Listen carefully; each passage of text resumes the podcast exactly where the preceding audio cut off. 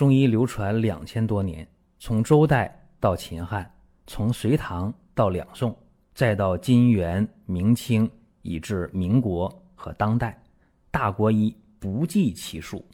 从理论也好，到实践也罢，值得学习的太多了。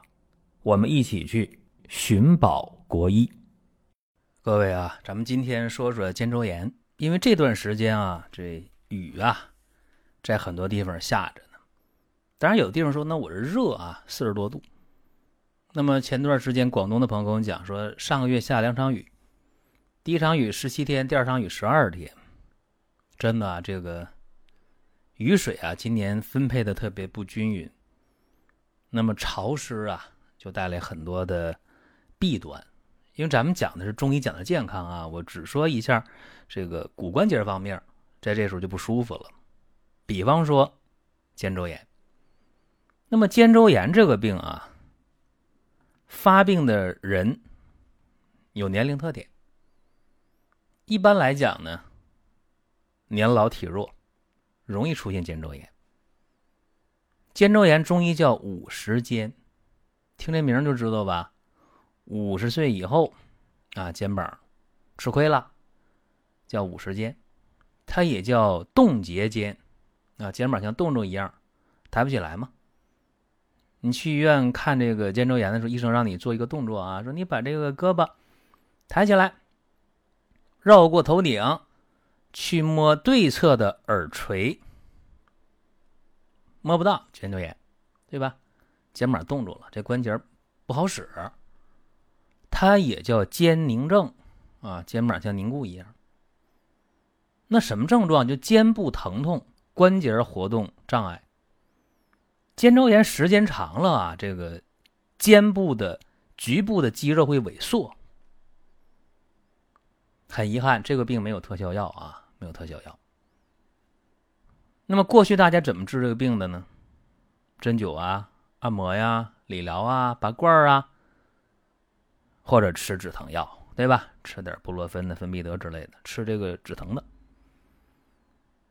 那么中医有没有方法呢？我今天讲这方法，不见得说百分之百啊，说哪一个肩周炎用的都好使，都能康复，这个保票还不敢打。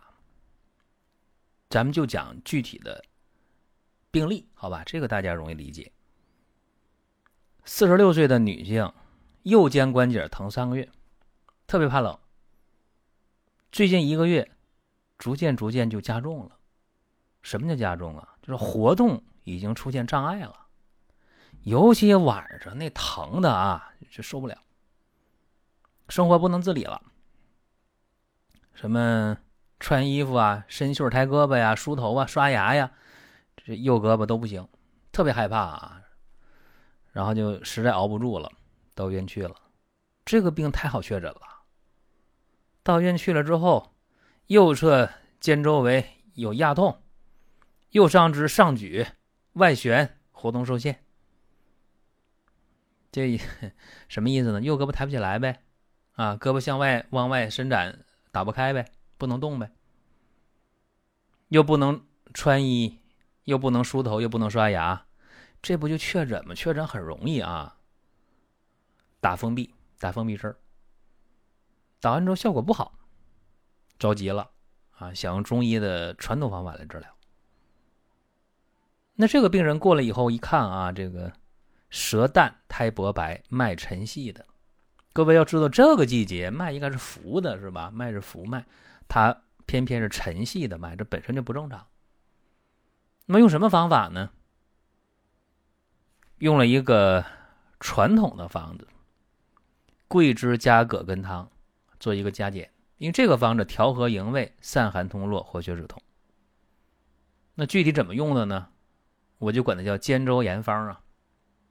姜黄、川芎、赤芍、桂枝、白芍各十五克，羌活、没药、炙甘草各十克，大枣、山梅、炙川乌五克，葛根、生筋草各二十克。开了五副药啊，每天呢是一副药。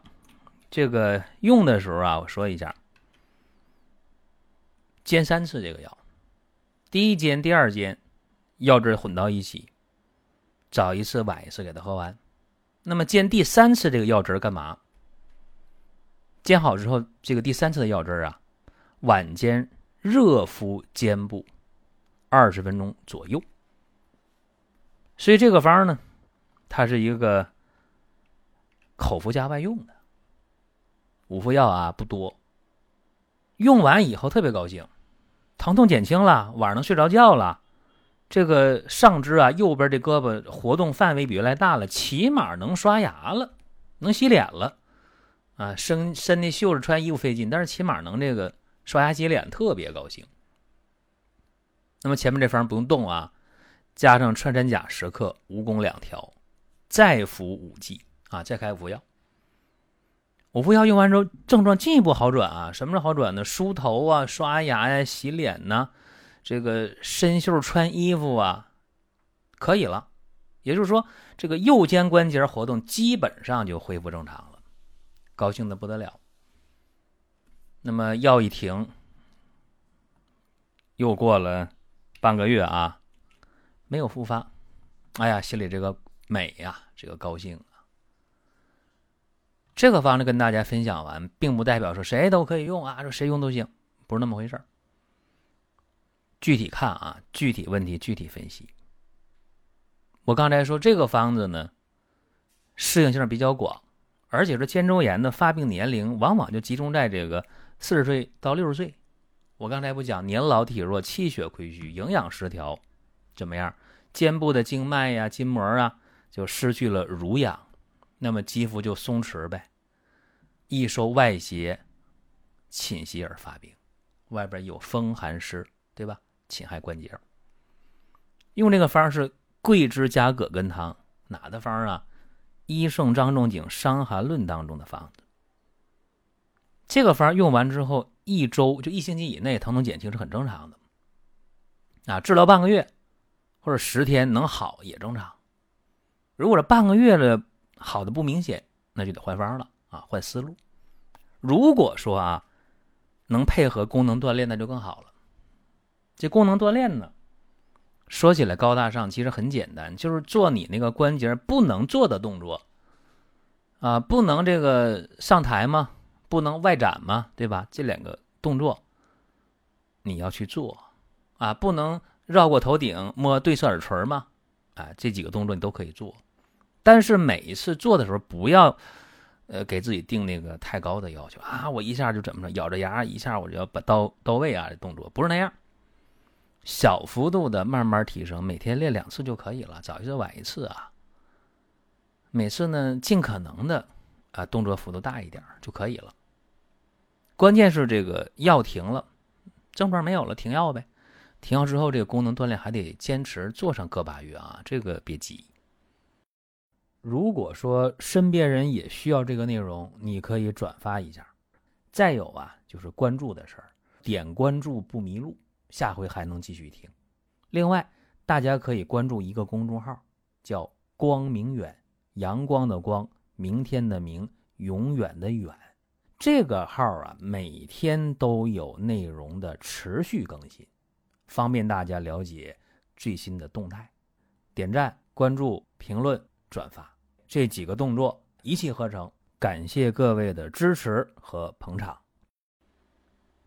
关键是以后啊，不要受寒了、受凉了、受风了、受潮了，啊，不是说这个马上入伏了就就万事大吉。那空调啊、风扇呢，包括说开窗啊，那些外来的风啊，包括说空气的潮湿、总下雨，这都是都是问题，都要注意啊。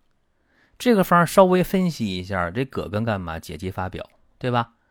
鼓舞胃气上行，生津液。啊，濡养肩部的筋膜啊、肌肉啊、韧带呀、肌腱呢。那么桂枝汤它是解肌祛风、调和营卫的。这里边这个痔疮我没多用啊，五克，它能够散寒逐痹、祛风止痛。那么川芎啊，这个包括没药啊、姜黄啊，干嘛的？这是活血通络的，对不对？